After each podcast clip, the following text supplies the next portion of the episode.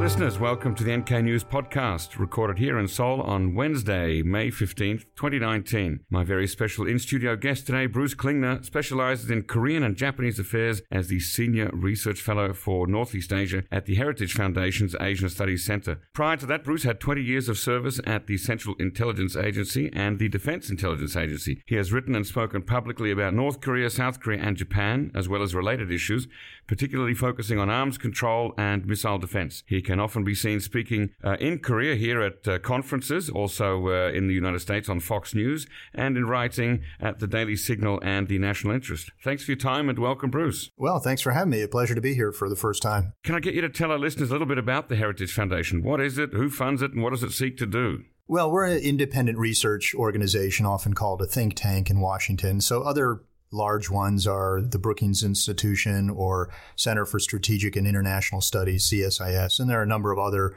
uh, think tanks in Washington. So each one is a bit different. Uh, we focus on trying to influence policy. So, you know, we do what I call finger wagging analysis. If you mm-hmm. shake your finger and say the U.S. should do this, the U.S. should do that.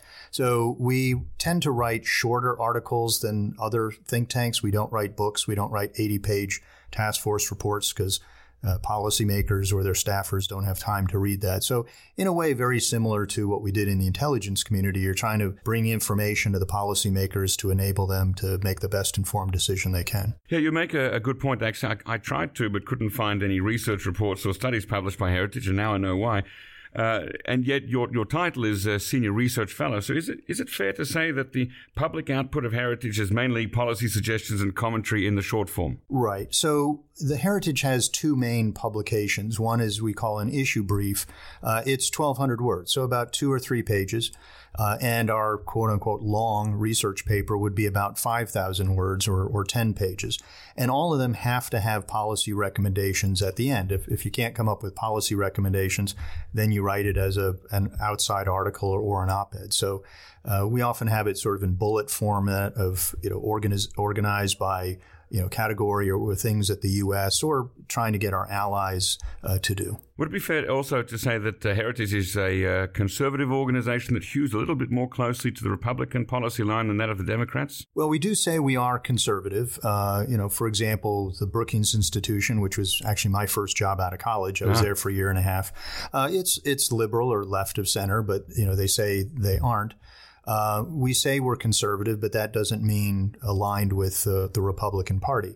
So, in the 13 years I've been there in my little lane in the road of Northeast Asia, uh, I've praised and criticized Presidents Bush, Obama, and Trump, depending on what I think of their policies. Okay, well, that sounds fair enough. Um, so, there's a lot of think tanks, as you mentioned, a lot of uh, lobbyists trying to put their views forward in DC, uh, and it's quite a spectrum of views.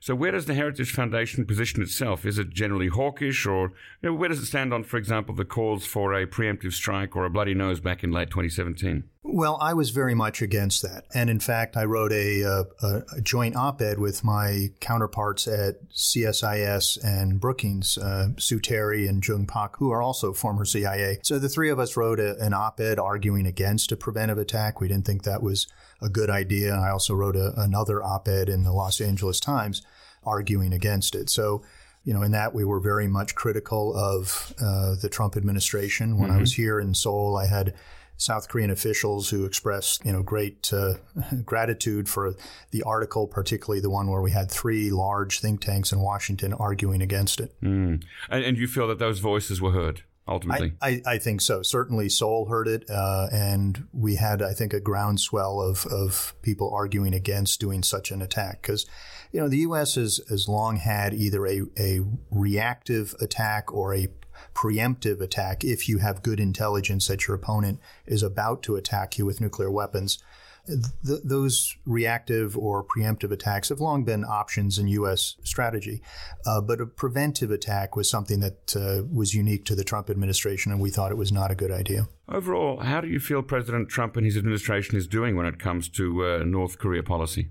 I, have been fairly critical. Uh, I think a number of things he's doing is not what we have recommended.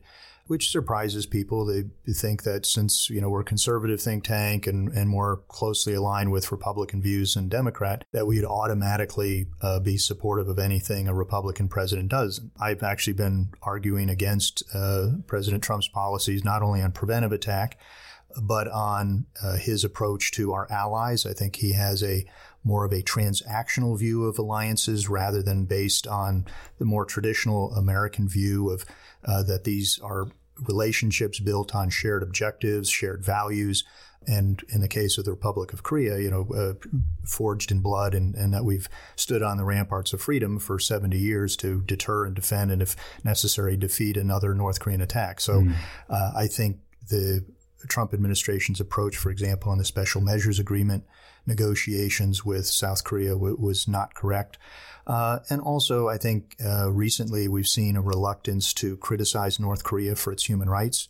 The president gave three, I thought, very strong and very eloquent and very moving speeches criticizing the North Korea regime for its crimes against humanity and just really the way it, it treats its own citizens.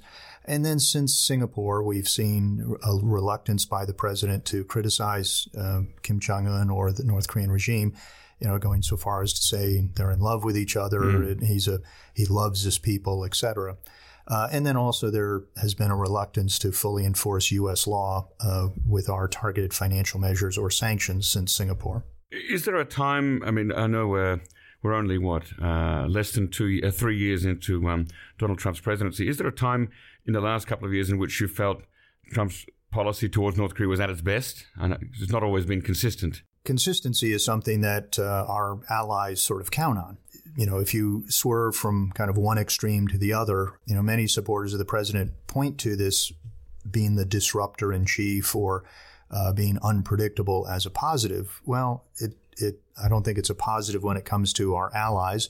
Uh, they they count on the U.S. being supportive of alliances rather than being highly critical of them. And also, if you veer from one extreme to the other, it's sort of hard to have a, a coherent plan.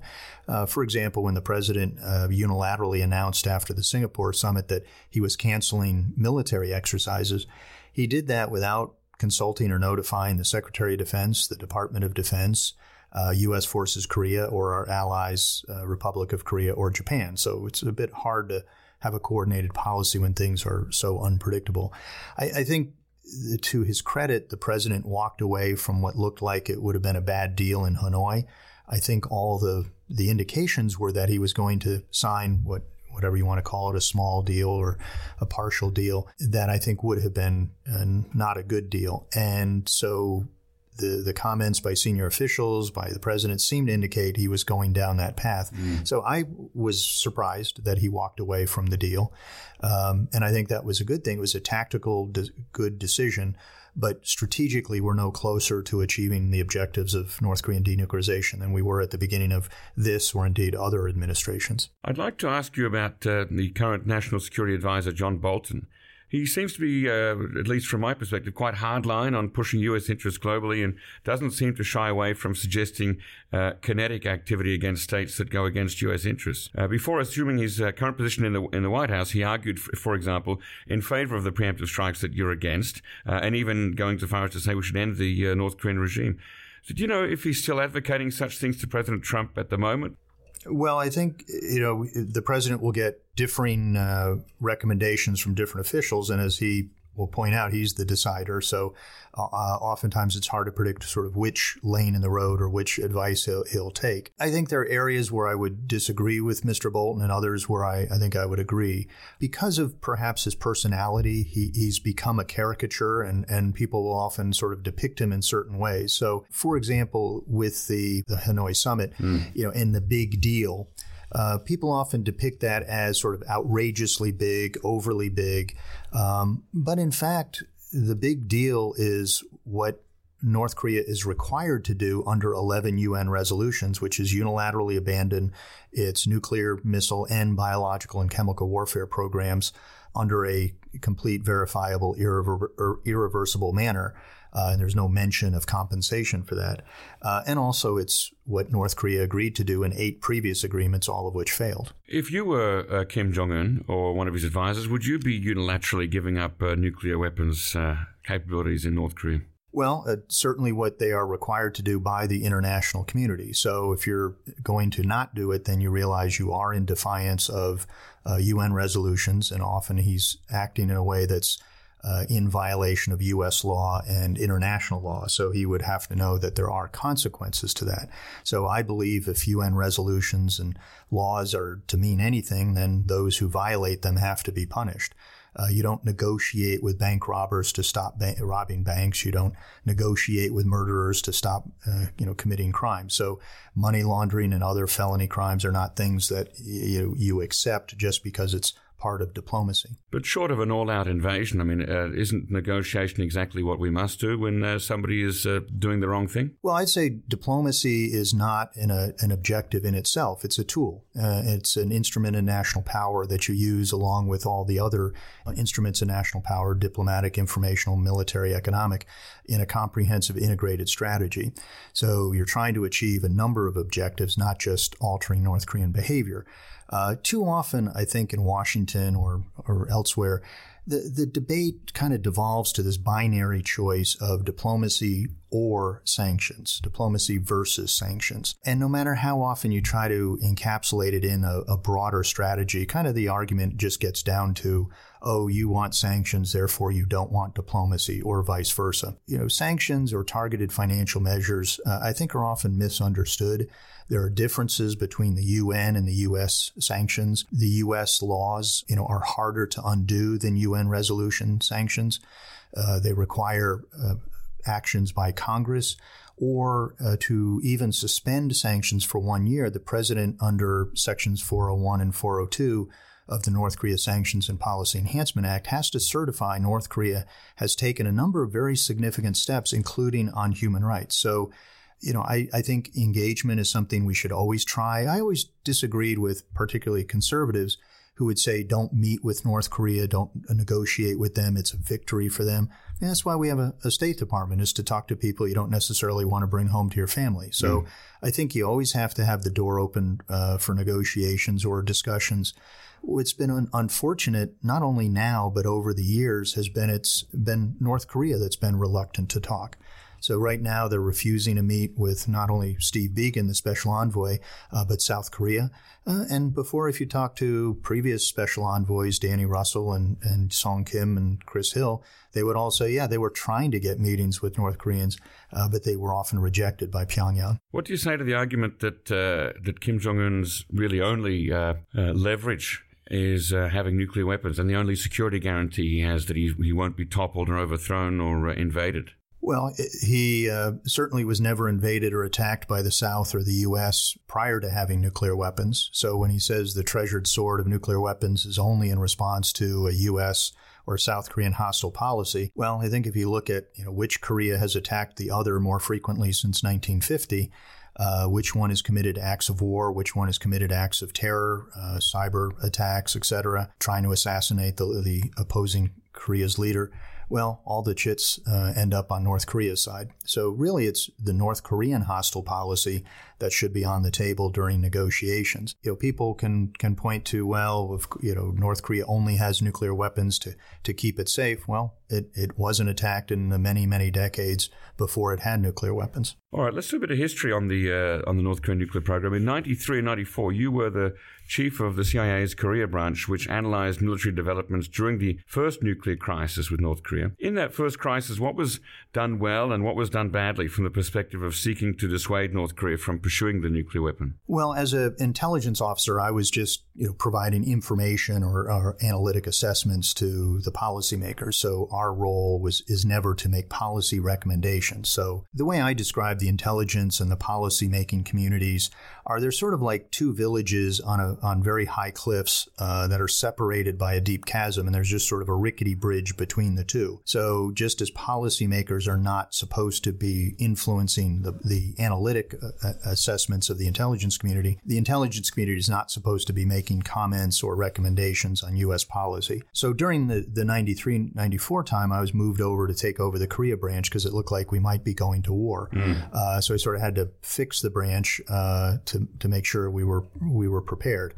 Uh, at that time, we had the sort of the nuclear crisis, and then Jimmy Carter's unilateral decision to go and negotiate on behalf of the United States, and then the subsequent uh, agreed framework negotiation. So uh, it was a pretty tense time. We wondered uh, if we were going to be having armed conflict. But in many ways, I thought we were closer to a conflict in 2017 than we were in 93 or 94. In hindsight, how do you feel about President Jimmy Carter's visit to uh, Pyongyang to meet with Kim Il sung? Well, I think it's not the role of a private citizen, even a former president, to be negotiating on behalf of the government. Um, it was not part of a, a, plan by the Clinton administration. Uh, as Clinton administration officials will tell you, they were you know, working on sort of uh, reinforcement options when they looked up from their desks and saw uh, Jimmy Carter doing a live TV interview from Pyongyang, and they found out, oh, this is what he what he negotiated on the country's behalf.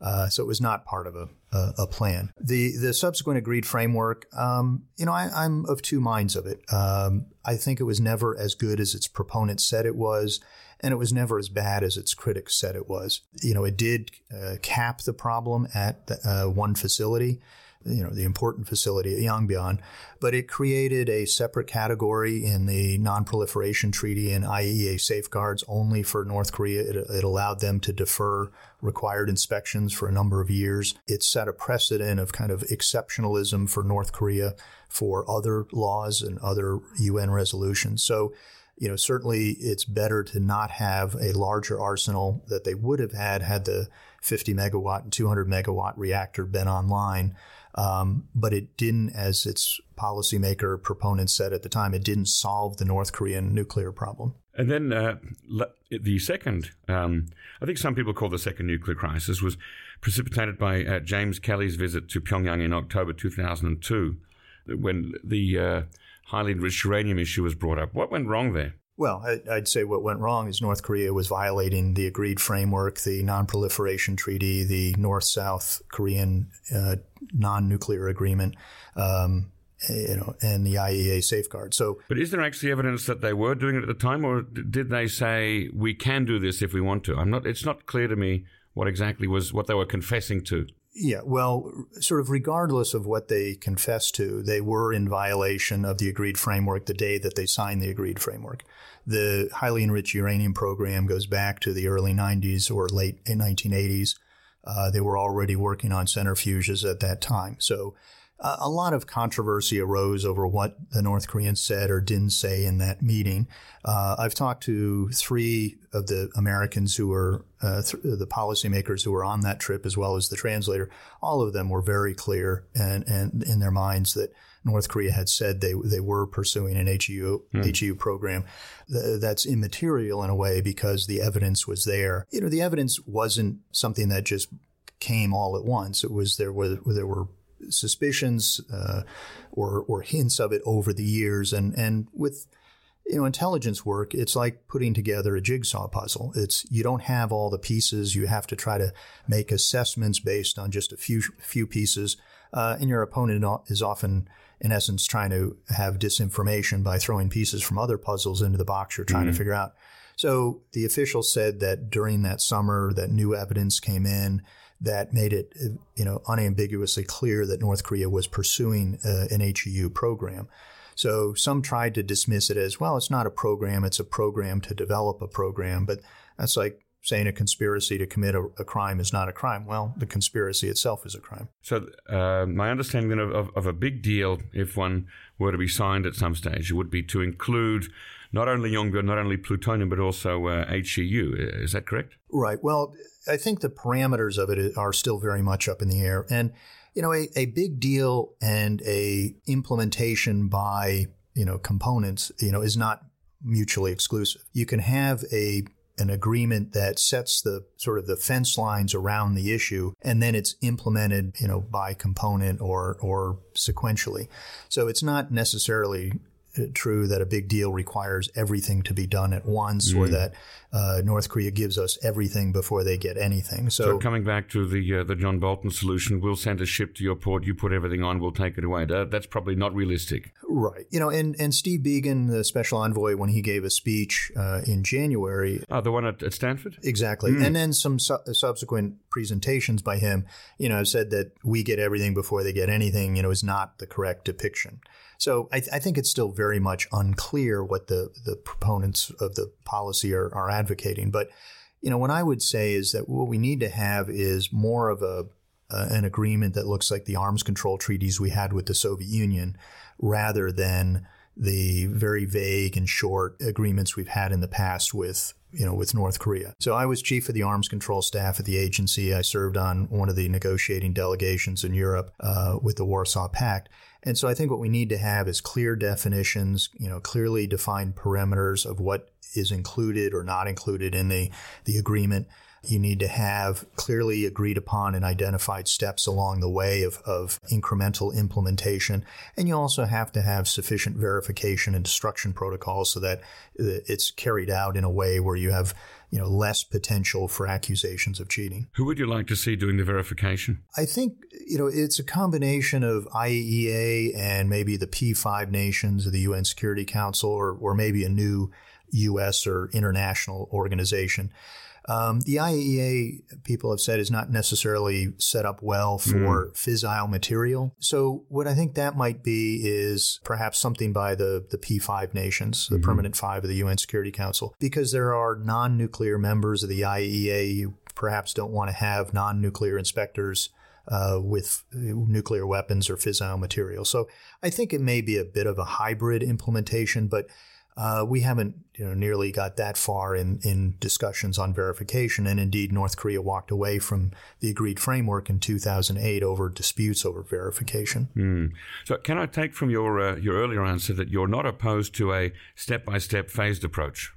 Right. I, I think, you know, there, I'd say, uh, well, there are a number of disagreements uh, amongst Korea watchers, but, you know, one of them is sort of the, uh, what a previous U.S. negotiator said is sort of a you know a series of small uh, agreements mm. in order to induce the turtle's head out of the shell. I, am more in favor of a an arms control treaty. Again, I'm very much influenced by my time working arms control, but I think if you don't have an agreed uh, endpoint, then you're not likely to get there. As, as, someone might say, if you don't know where you're going, you're not likely to get there. Mm. Um, I think you need to very early on define what denuclearization is, what the Korean Peninsula is, and we know that North Korea has two very different definitions on those items than we do.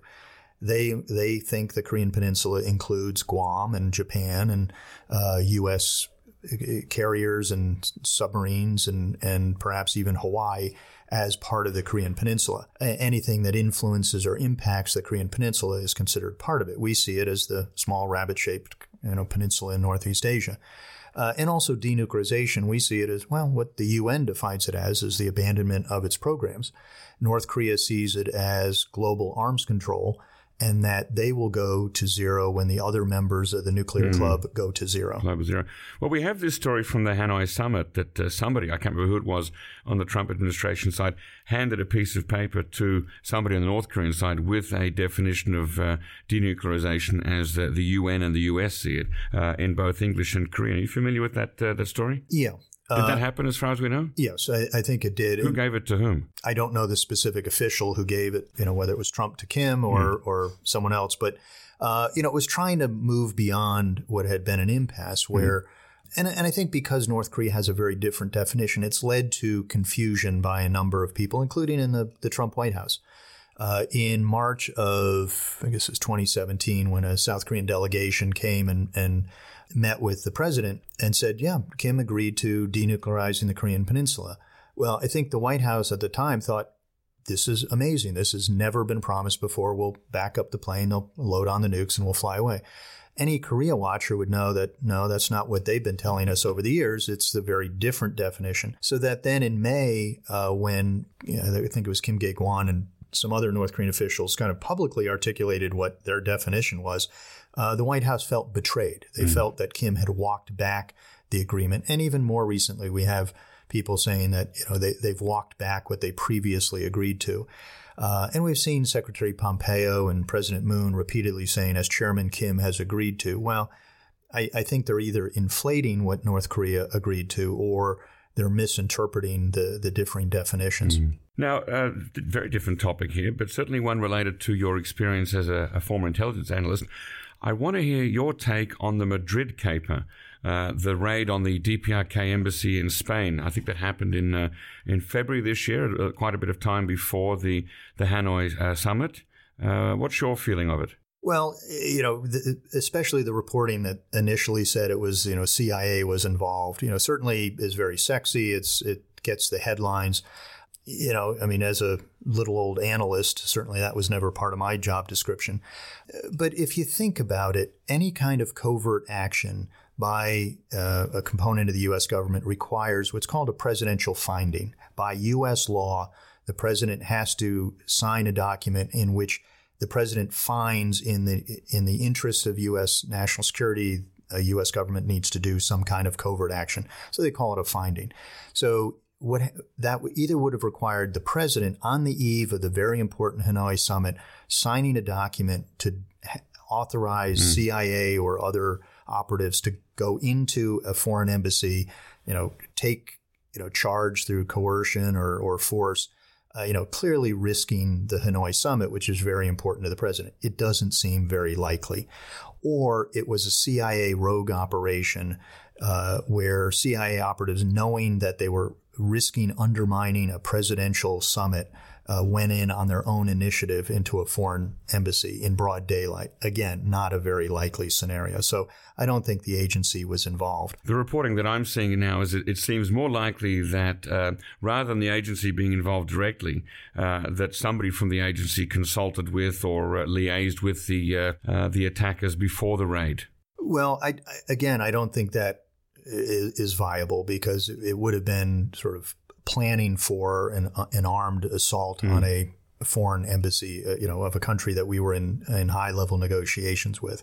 Um, you know, I I don't know what U.S. officials did or didn't meet with any of the people from the from that group. You know, over time, someone may have met with them, uh, you know, at their request to, you know, seeking information or on a totally unrelated, you know, issue but that doesn't mean the U.S. government was involved mm. in, in planning or authorizing, uh, you know, an armed assault. But yeah, as a, a, watcher of the Korean Peninsula, it's an interesting phenomenon, isn't it? I mean, you know, uh, in the last 50 years, I can't think of an instance where a North Korean consular office was attacked from outside. And here we have one where it seems, you know, not only were they uh, infiltrated and attacked, but, you know, the uh, diplomats were tied up and, and maybe even uh, treated roughly. Right. It, it, it's certainly uh, a very brazen attack. Um, we don't know the details of it except from the North Korean side, mm. and, and North Korea is not always known for its veracity. So I think it, it's going to be the subject of, of U.S. court cases where however North Korea presents its view, and then the uh, the people that have been arrested or indicted will present their view. So it, will go through the U.S. court system. You know, whatever the court ruling is, if it, if they decide to extradite the people to Spain, mm-hmm. I think it would have to be done on the condition that in no way the people end up being extradited to North Korea, because we would know, given North Korea's lax view of, of the legal um, norms of international behavior, what would happen to them. As a, a, frequent critic of the DPRK, do you feel that consular officers uh, are fair game for physical attack, or should they be left uh, uh, for diplomatic immunity? No, I, I, think you know we should all abide by the Geneva Convention, where embassies and consulates are you know inviolate. I mean, just as the U.S. embassy in Tehran was uh, was overrun and attacked, and uh, our diplomats held hostage for 444 days. It's, it's, a violation of international agreements and norms of behavior. So you know we shouldn't do the same to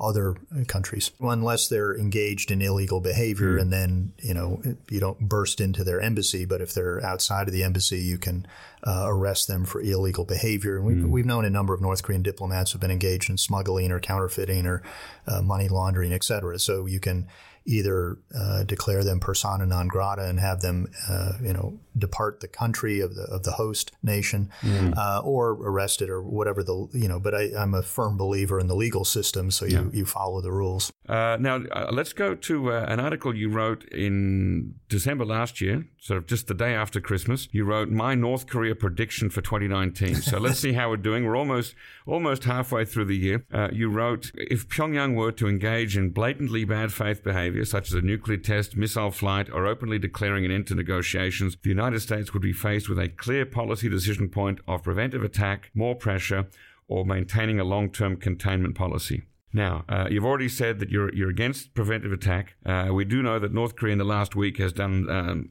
a number of well, are they missiles? Are they projectiles? There's a bit of both. They've done some flights, the first for 18 months. How is the, react- the US reacting so far, and are you happy with the uh, response? Well, I think what I was trying to do there was sort of pointing out that you know if North Korea did something you know very distinct in sort of slamming the, the door shut on diplomacy, then the U.S. had a very clear decision point. And as I pointed out, sort of those were three options that the administration might choose amongst. Perhaps what didn't make it into that article was, you know, sort of if you have this continuing sort of bumping along on diplomacy, not solving it, but not sort of slamming the door shut, then it, in a way it's like an accordion where mm. it, it, can stretch and stretch and stretch. And as long as you feel like perhaps you're in negotiations, and every once in a while, if you have a meeting, no matter how unsatisfactory, it's like the accordion gets longer and longer and longer, where each day isn't necessarily terribly worse than the day before. So you don't have a, a clear decision point. You don't say, well, on three months and one day of uh, unsatisfactory negotiations, we're going to hit that decision point. So you can muddle along for quite some time, and, and the whole time North Korea is continuing to expand and refine its its arsenals. You know, if you have North Korea do something, then it's like the accordion slam shut, and mm. then you have that decision point. With uh, the North Korean missiles that were fired, it's if you look at what's become kind of a, a, hierarchy of international responses to North Korean violations, the UN and others, you know, will respond very strongly to nuclear weapons. We'll get resolutions, we'll get more sanctions, we'll get, uh, you know, stronger measures. An ICBM test sort of is right below that. It, it often gets resolutions and additional measures. An intermediate range missile uh, will get a sort of strong verbal response, but not necessarily resolutions and, and additional sanctions. Medium range, short range missiles, uh, North Korea exporting conventional arms, which is also a violation, those have never really elicited strong international response. Hmm. So when some have said, well, the U.S. and South Korea haven't responded strongly to these three missile launches, uh, why is that? Is why is it different? Is it because of the diplomacy, the summits, et cetera? And I think it's really it's we never really reacted strongly to to SRBMs. So now, if if Kim feels he isn't getting the the response he wants of the U.S. rushing back to the table and lowering the bar. Mm. Will he do something more? Will he try to either verbally sort of ratchet up the pressure, the stronger words, you know, less vague threats? Uh, or will he do a medium range test or a rocket engine test? Uh, you know, we'll, we'll have to see. Uh, you also predicted in the same article strains with allies South Korea will also increase as President Moon continues his advocacy, advocacy for benefits, including sanctions reduction for Pyongyang even before meaningful denuclearization steps. So, how's that going? How is the uh, KORUS alliance relationship? Well, I, I, think it was you know very strained during the, the SMA agreement or uh, negotiations, and luckily the White House backed off what it had been. Ah, the special measures. This right. is the for those listeners who may not be familiar with the money that South Korea contributes to the joint uh, defense sharing costs of South Korea of having U.S. troops stationed here. Have I more or less summarized that right? Right, and I think if you if you look back to say November of last year. I remember meeting with U.S. officials who were expressing, you know, privately very strong uh, criticism of, of the Moon administration and its approach to the North. And then when I'd meet with South Korean officials, they'd say, we, you know, we know not of which you speak. This this disagreement, you know, we're shoulder to shoulder. Everyone's happy. And I said, well, not so much. Uh, I, I also relayed the message that the, the disagreement was going to get so strong that it was, you know, going to be more difficult to keep it behind closed doors. Mm. Well, eventually we saw it come out from behind the curtain. Secretary Pompeo and others have, you know, expressed criticism. Uh, the U.S. government has directly contacted South Korean government agencies, banks, and companies to sort of remind them of the need to obey the law lest they face consequences. So, you know, I think, you know, there's a difference between what's in front of the curtain and what's behind the curtain. So, um, you know, I think the the U.S. feels that President Moon is trying to go too far too fast, but President Moon really is constrained in what he can do. Unlike his mm. progressive predecessors, he can't catapult bags of cash north of the DMZ anymore no. because anything he does economically with the North would basically be a violation. So I think he, he feels he's in a box because he can't do what he wants, which is you know, offering economic benefits to, uh, in his mind, you know, improve in, uh, inter-Korean relations, which would then eventually lead to North Korea abiding by the international re- resolutions. We uh, we sometimes get the feeling here in Seoul, those of us that live here, that there seems to be a, a lack of awareness in uh, inside the Beltway. I think you call it that of uh, South Korea's own interests and policies and how they may or may not always align with those of the U.S. Well, c- certainly, you know, our allies have different views on different issues, and so you know, alliances are sometimes a pretty difficult relationship to to try to manage. I mean, just think of a marriage; you don't always uh, are perfectly aligned with your spouse. You often have differing objectives and sometimes contradictory. So sometimes it's it's more difficult, uh, you know, at a certain time or with a certain ally. Um, so we've seen that over the years. Uh, the the South Korean view of U.S. forces stationed here, or the the U.S. Korea Free Trade Agreement negotiations. Um, so there, you know, in Seoul, there's often a perception of kind of the big bad U.S. twisting the arm of, of little South Korea, and we're trying to intimidate. Um, and the U.S. is, you know, sometimes a bit heavy-handed in its approach. So it is uh, balancing sometimes contradictory objectives and trying to maintain the relationship. So, you know, I think what we've seen recently is uh, South Korea, you know, has wants to return to the sunshine policy uh, view of, you know, offering benefits in order to induce better behavior by the North or induce political and economic reform. Uh, the U.S. is is you know more leaning toward the sanction route of having North Korea behave itself in order to then earn benefits.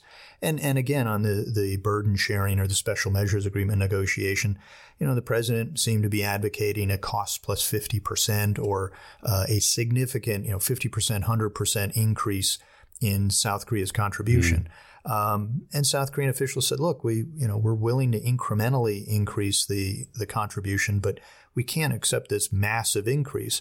And I think uh, from the U.S. side, what many U.S. policymakers, including the president, didn't, didn't realize is, well, first of all, the nature of, a, of an alliance, that it's not a money making operation or a, or a cost even relationship, uh, but also the many you know contributions South Korea makes. The 93% of the $10 billion cost of moving the mm. army units from Yongsan down to Pyeongtaek, yeah. South Korea paid.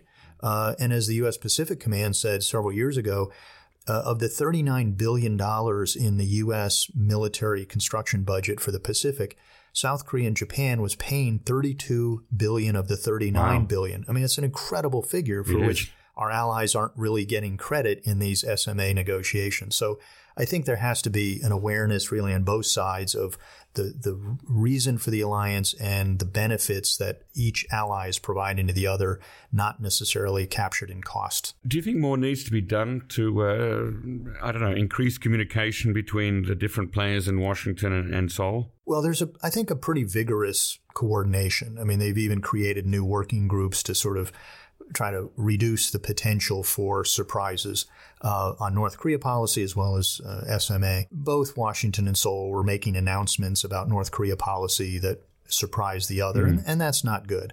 So, you know, both Washington and Seoul need to coordinate on such an important policy and, and not surprise them. Like, from, you know, the president announcing cancellation of military exercises uh, without telling our ally. That's not good. Just as North Korea, or I'm sorry, South Korea making announcements about policy or mm-hmm. initiatives mm with the North without coordinating with the U.S. is also not good. So I think they put in place new working groups to try to, you know, reduce the friction by reducing the potential for surprises. As a think tank, does the Heritage Foundation liaise or work closely with any South Korean think tank or institution? Yeah, we sort of individually, I get invited to a number of conferences in, in South Korea. So we. You're here for one right now, aren't you? Right. The, the Washington Times uh, is organizing a conference here. This is my third trip to Korea this year. I was here six times last year. So sort of on an individual basis, if uh, a think tank or a newspaper or whoever you know invites me, I often come here to to provide my view or the Heritage Foundation's view. Uh, we may have you know joint conferences that we do either in Washington or in Seoul uh, with a think tank. Um, you know, or a research organization, uh, you know, on you know common themes of the alliance or or North Korea policy. How do you see the rest of 2019 playing out? Will there be a third Trump Kim summit, for example? well, pretty much anything with the Trump administration policy right now is pretty hard to predict. Um, right now, the the message from the administration is that they don't want to have a summit until there's a greater likelihood of actual progress, mm-hmm. which would have to be done at the working level, and that's what many of us had argued even before a first summit should have happened. Uh, but then again, last December, Mr. Bolton said it's the very lack of progress since the Singapore summit which affirmed in the president's mind the need to have a, a second summit. The top down view of diplomacy rather than a working level up. exactly. And, right. and so far, the top down approach hasn't been any more successful than the bottom up. We're still hopeful, but you know, so far the, the claims that being disruptive or doing things from the top down will lead to a breakthrough ha- hasn't materialized. I, I think right now we're in a bit of a holding pattern. Both sides see the ball is in the other's court. Uh, the U.S. has seen uh, North Korea needs to kind of absorb what we would see the lessons of Hanoi were and needs to come back uh, with a, a more viable beginning proposal uh, to have not only a third summit, but also viable negotiations. North Korea has indicated they see the, the blame for Hanoi is in, you know, on Washington, Mr. Bolton, Mr. Pompeo particularly. Uh, and Kim Jong-un and others have said, you know, our patience will run out at the end of the year at which point we may do something stronger yet undefined. Right now, it's kind of we're just going to be stumbling along each side looking to the other to, to come back to the table first. But then, you know, what happens if North Korea feels it's either being ignored or it's not getting what it, it wants? Will they raise the, the pressure, raise the, you know, levels of provocation? Uh, the president has indicated he's happy as long as they are not testing, and I think by that he meant ICBMs or, or nuclear weapons, things that would be seen as a direct threat to the American homeland. So if they do a MRBM, you know, the president may overlook that as well. Mm. Uh, you know, if they go down the ICBM or the nuclear test route, then things get very tense and very unpredictable whether we're back to the 2017 level of tension and some advocating preventive attack or not right now is hard to hard to see. But you know, I, I think the next couple months will be relatively quiet, and we'll just in a way see what North Korea is going to do. If there is a, a third uh, Trump Kim summit, um, and assuming that you will continue your, uh, uh, as you put it, uh, finger wagging policy analysis and recommendations, what would you be advocating from the sidelines? Well, what I would advocate is that we we get a, a carefully crafted agreement. So it has to be comprehensive. It has to be very detailed. We can't rely on these these short, vague ambiguous documents we've always had in the mm. past with North Korea.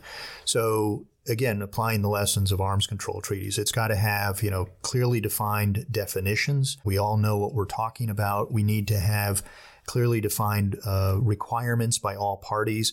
And then the negotiations are how many from column A do you get before you get any from column B or, you know, what, what's the combination? Also, you'd need to define timelines and uh, as you implement these, and it, it's you can't physically do it all at once, mm. so you're going to have to implement it incrementally.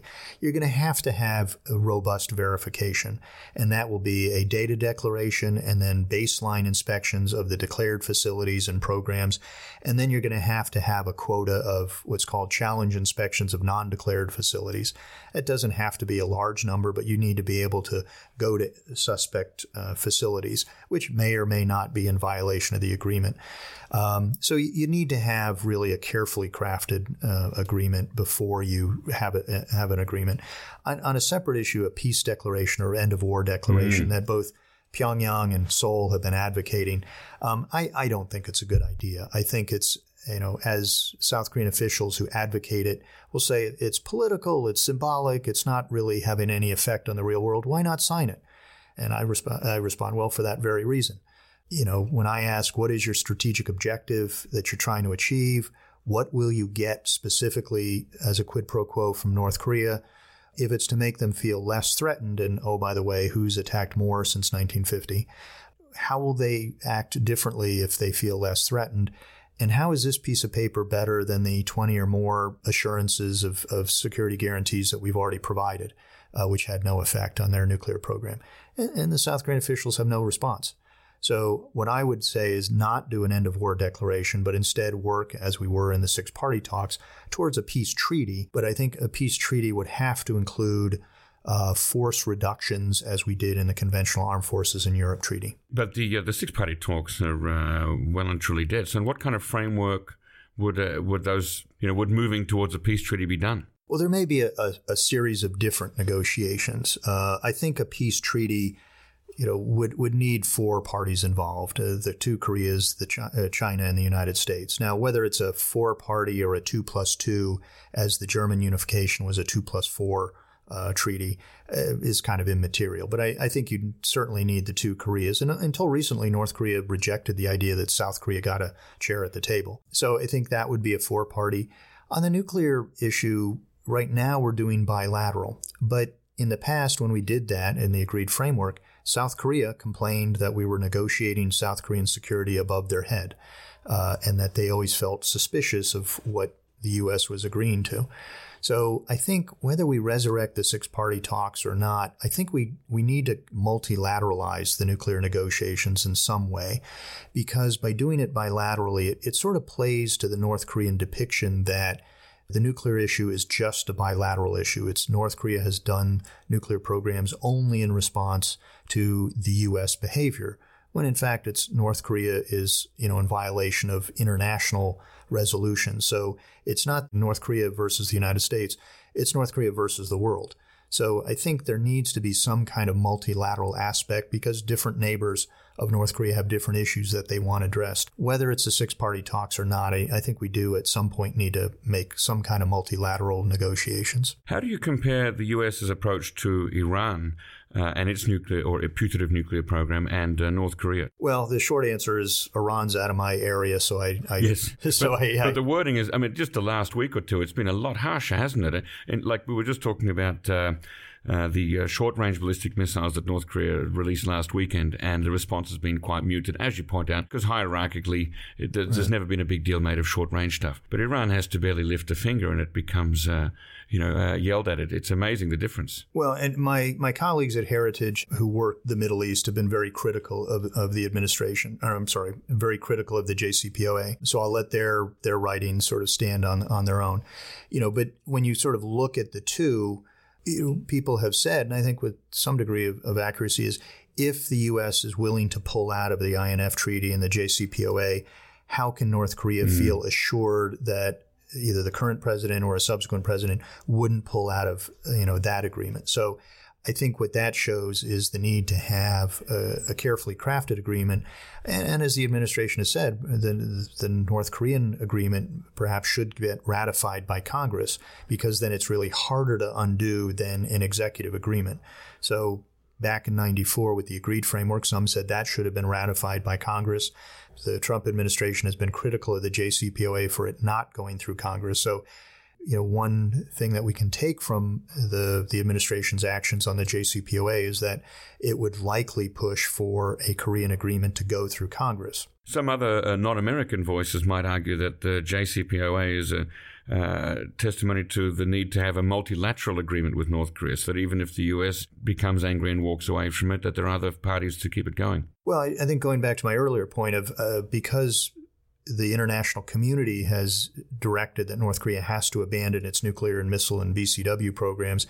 I, I think we need to get the the international community involved in mm. negotiations with North Korea, and and again, uh, you know, whatever format that is, re- resurrecting the six party talks or you know consultations. I, am I'm, I'm not sure of, of the the format, but I think we need to make clear that it's not the North Korean paradigm of just it's a U.S. North Korea problem. Uh, any final remarks or comments from you?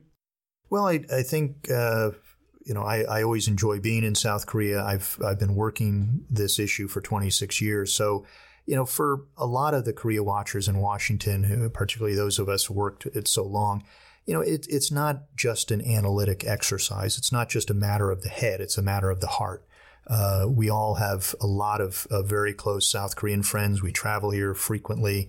Uh, it's really become a part of us so that we we get pretty passionate mm. about mm. the U.S. South Korean relationship.